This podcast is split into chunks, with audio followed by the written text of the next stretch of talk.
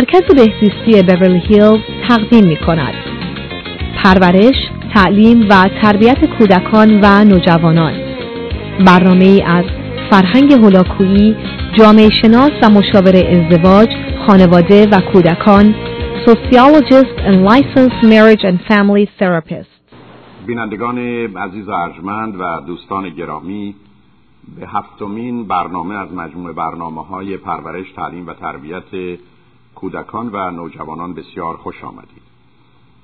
پیش از آن که دنباله سخن برنامه گذشته رو با اجازه شما بگیرم لازم است به این نکته اشاره کنم که هر موضوع و بحث کلی و عمومی نه تنها در خور نقد که انتقاد هست و حتما با خودش اشکالات و اعتراضاتی رو داره. به همین جهت است که چون فرصت بسیار کوتاه است و برخی از موضوعها و مطالب مهم رو باید با سرعت از اون گذشت امیدوارم به لطف و محبت شما این برنامه بهتر از آنچه که برخی تصور می‌کنند و بنده امیدوار هم به نظر شما برسه و مورد قبول شما قرار بگیره. گفتگویی که بنده طی شاید چهار برنامه قبلی داشتم درباره فلسفه و هدفهای پرورش تعلیم و تربیت کودکان نوجوانان و جوانان هست و معلوم است که بحث فلسفه و بینش و یا آرمان انسانی به توجه و تأکید و ترجیح مرتبطه و حتی می‌تونه به موضوع بودن و نبودن درست و غلط بودن و خوب و بد بودن نیز مرتبط باشه.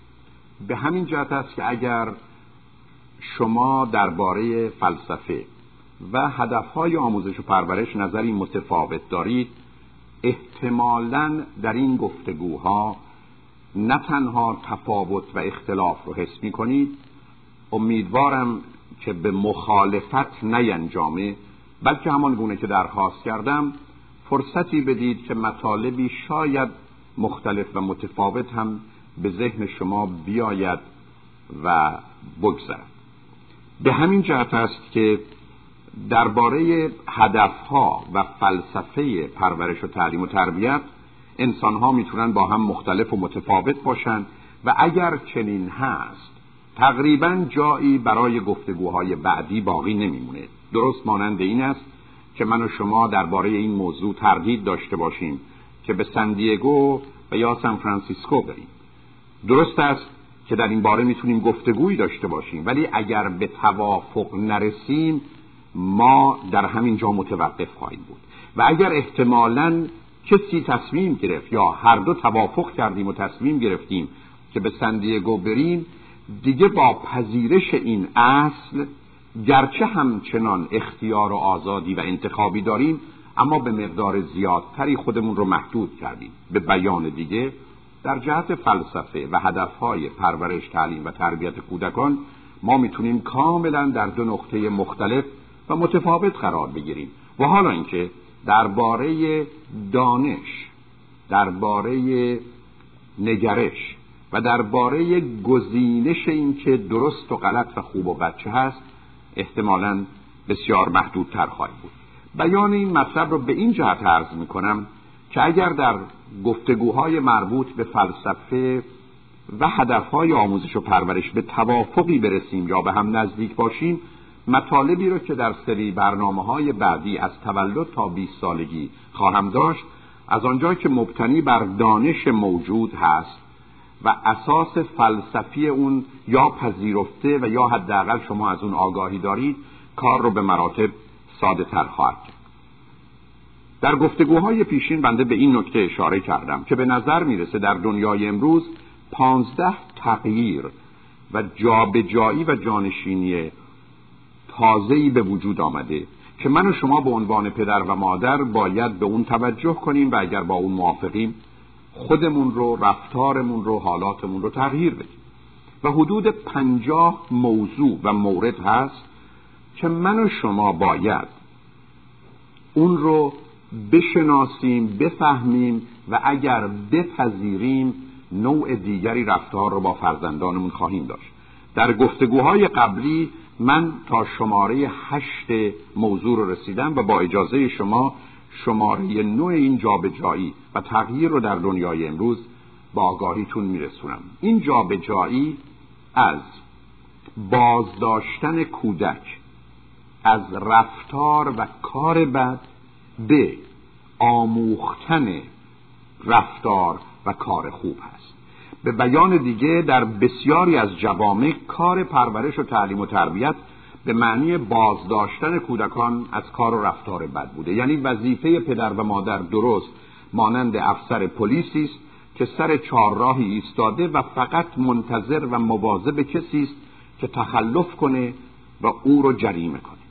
در حالی که در دنیای امروز کار پرورش و تعلیم و تربیت آموختن درست رانندگی و رعایت قوانین و مقررات است. و پدر و مادر نقش پلیس و دادگاه و زندان رو نمی‌خوان و نباید ایفا کنند همان گونه که در گفتگوهای قبلی هم به اون اشاره کردم. اما متاسفانه از اونجایی که زمینه ذهنی بسیاری از مردم چنین است که انسان موجودی است بد گناهکار محکوم و ملعون به دلیل برداشت های فلسفی و ضمنا پست و کثیف و ای بسا فرصت طلب و فرصت جوز در حد و مرزی که متاسفانه قالب اوقات فرافکنی حال و احساس خودمون هست. به کودکان گرچه مطالعات علمی نشون میده که کودکان از نظر رشد اخلاقی مسیر مشخصی رو که مرتبط به مراحل ادراکیشون هست پشت سر می‌گذارد.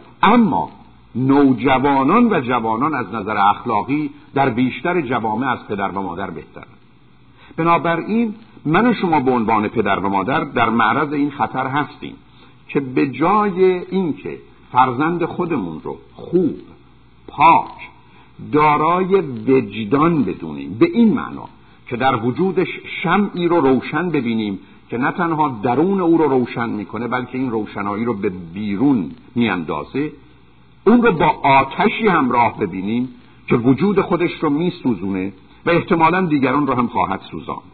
و یا در حالی که قرار هست فرزندمون رو دارای وجدانی بدونیم که ترازویی در اختیار داره اما نه با چشم بسته بلکه با چشم باز نه شمشیری به دست بلکه دستی به جهت مهربانی و محبت اگر چنین بیاندیشیم او را عادل و منصف می‌بینیم و می‌دانیم و معلوم هست که نحوه برخورد ما با او متفاوت خواهد بود. به همین جهت است که کودک انسانی درست است که دارای کنجکاوی است درست است که نادان و ناتوان و نیازمند هست. اما این بسیار متفاوت است که من و شما او رو بد و یا گناهکار بدونیم. به علاوه بر فرض که چنین باشه تمام مطالعات علمی نشون میده که کودک انسانی را از کار بد نمی‌توان بازداشت. هیچ انسانی رو نمیشه از کار بد بازداشت. بر فرض که شما در این کار توفیق پیدا کنید و به من بفرمایید که من راههایی دارم که فرزندم را از کار بد باز میدارم. پیامی که برای شما دارم این است که متاسفانه چنین فرزندی رو بیکاره و هیچ کاره می‌کنید. زیرا از کار بد بازداشتن کودک مساوی است با انجام ندادن هیچ کاری. و در چنین شرایطی است که ظاهرا شما موفق شدید ولی واقعا نشدید. به علاوه می‌دانیم که کودکی که فقط از کار بد بازداشته بشه پنهانکار دروغگو متظاهر چاپلوس لجباز کین توس خدازار و دگر آزار میشه. و حالا اینکه آموختن خوبی و آموختن دوستی و درستی بدون تردید وظیفه پدر و مادر و کار ساده است زیرا وجود کودک مانند زمینی است که به دنبال تخم گلی میگرده تا بتونه گلستانی رو به وجود بیاره. به همین جهت است که در دانشکده پزشکی یا در دانشکده مهندسی استادان از اینکه بگویند به شاگردانشان چنین یا چنان نکنید. و تمام درس پزشکی و مهندسی این باشه که این کار را نکنید آن کار را نکنید اینجا نرید اونجا نرید. درست برعکس. تمام کار پزشکی و تمام کار مهندسی است که چگونه می‌توان کارها رو به درستی و خوبی انجام در یک چنین شرایطی معلوم هست که وظیفه من و شما به عنوان پدر و مادر حتی از محیط آموزشی باید مهربانتر سمیمانه تر و نزدیکتر باشه. بنابراین وظیفه پدر و مادر آموختنه. آموختنی که با خودش فعالیت بیاره و با فعالیت هست که آفریدن و رشد و تکامل ممکن میشه. به همین جهت است که در دنیای امروز والدین معلمند مربیند پرستارند پزشکند مددکارند همکارند و دوست فرزند خودشون. وظیفه پدر و مادر کاشتن درخت دانایی درستی و دوستی در وجود فرزندانشونه تا کندن علفهای حرز. بنابراین دگرگونی که در دنیای امروز به وجود آمده تغییری است که به من و شما این پیام رو میده که به عنوان پدر و مادر قرار هست بیاموزیم. نه فرزندمون رو از کار بد باز بداریم. و به همین جهت هست که شعاری که شاید پشت سر اون شعوری باشه این چنین هست که من و شما در دنیای امروز باید زندگی فرزندان و عزیزانمون رو انقدر با کار خوب پر پر کنیم که وقت برای کار بد و یا فکر بد یا به زبان درست فعالیت ذهنی بد رو نداشته باشد.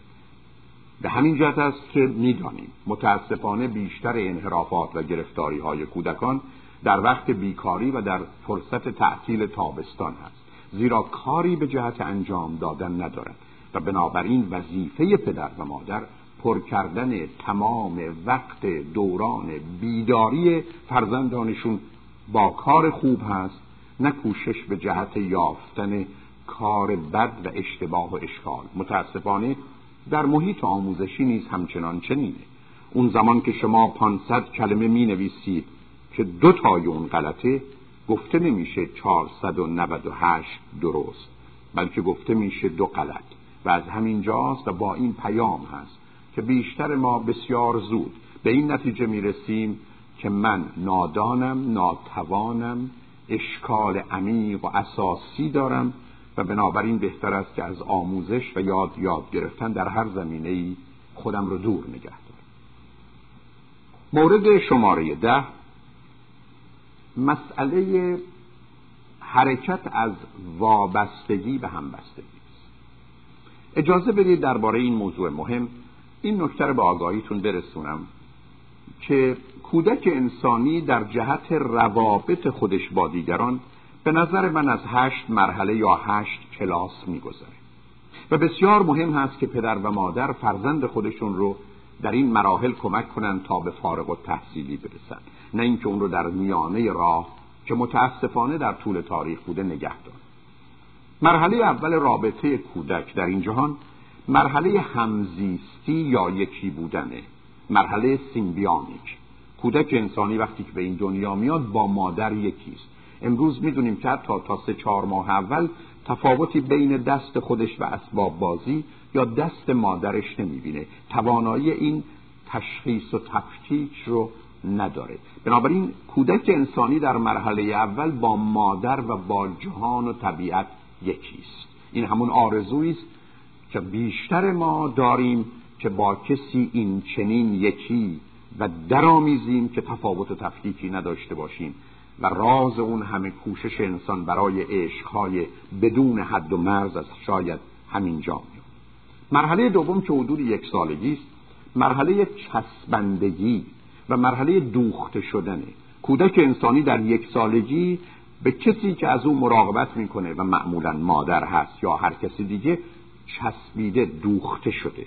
به همین جهت است که بزرگترین خطر بین هفت تا 16 ماهگی یا مطمئنتر شش تا 18 ماهگی استراب جدایی یا سپریشن انگزایتی است. کودک انسانی در حدود دوازده ماهگی با مسئله روبروست که هرگز نمی‌تونه مادر رو در مقابل خود و به نوعی کنار خود نداشته باشه. و کودکی که سالم هست به مرحله ای می‌رسه که به مادر چسبیده و با مادر دوخته شده.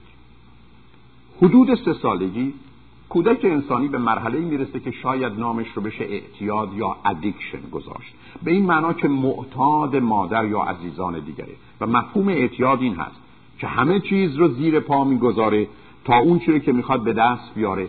و وقتی که از او راضی شد و ارضا شد برای مدتی اون رو رها می‌کنه و دو مرتبه وقت نیاز خودش رو در اون شرایط قدیم و گذشته قرار میده و اون چیزی رو که بهش معتاده می‌خواد. این رو شما در اعتیاد به مواد مخدر می‌بینید که کسی حتی ممکنه عزیزانش رو از میان ببره و نابود کنه تا ماده مخدر رو بگیره اما بعد از اینکه ماده مخدر رو مصرف کرد برای مدتی آرام می‌گیره و دوباره کار رو شروع می‌کنه. کودک سه ساله ممکنه با دوستش دو ساعت بازی کنه و اصلا فراموش کنه مادری داره. اما روزی که به مادر احتیاج داره در به در به دنبال او میگرده و حتی اگر دو ثانیه مادرش رو در جایی که می‌خواد یا انتظار داره نبینه سخت آزرده و ناراحت و نگران میشه. حدود پنج سالگی کودک انسان به مرحله عادت یا هبیت می‌رسه. به این معنا که دوست داره می‌خواد ترجیح میده که با عزیزانش باشه. همه کاری می‌کنه که اون رو داشته باشه. اما عادت با اعتیاد متفاوته. انسان تحمل نداشتنش رو و نبودنش رو تا حد و حدودی داره و احتمالا می‌تونه عادت خودش رو عوض کنه. اما با اعتیاد دیگر نمی‌توان چنین کرد. مرحله هشت سالگی مرحله وابستگی یا دیپندنسی است. و اجازه بدید این نکته رو ارز کنم که به نظر من در 99 درصد تاریخ شناخته شده انسان بیش از 99 درصد مردم در همین حد وابستگی ماندن وابستگی به دو دلیل اصلی به وجود میاد. یکی اینکه کودک انسانی متوجه میشه که موجود نیازمندی است و احتیاجاتی داره و خودش از عهده برآوردن این احتیاجات بر نمیاد.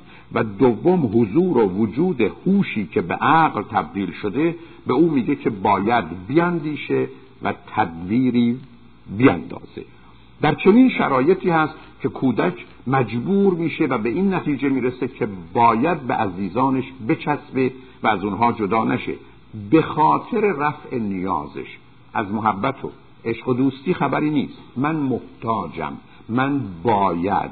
من بدون او میمیرم. من بدون او از پا در میام و بی خود نیست که بین هشت تا یازده سالگی بزرگترین استراب و حتی وحشت کودکان مرگ پدر و مادر هست که اون رو به صورتهای مختلف مطرح می‌کنن و پدر و مادر وظیفهشون این هست که فرزندشون رو به آرامشی در این زمینه برسونن.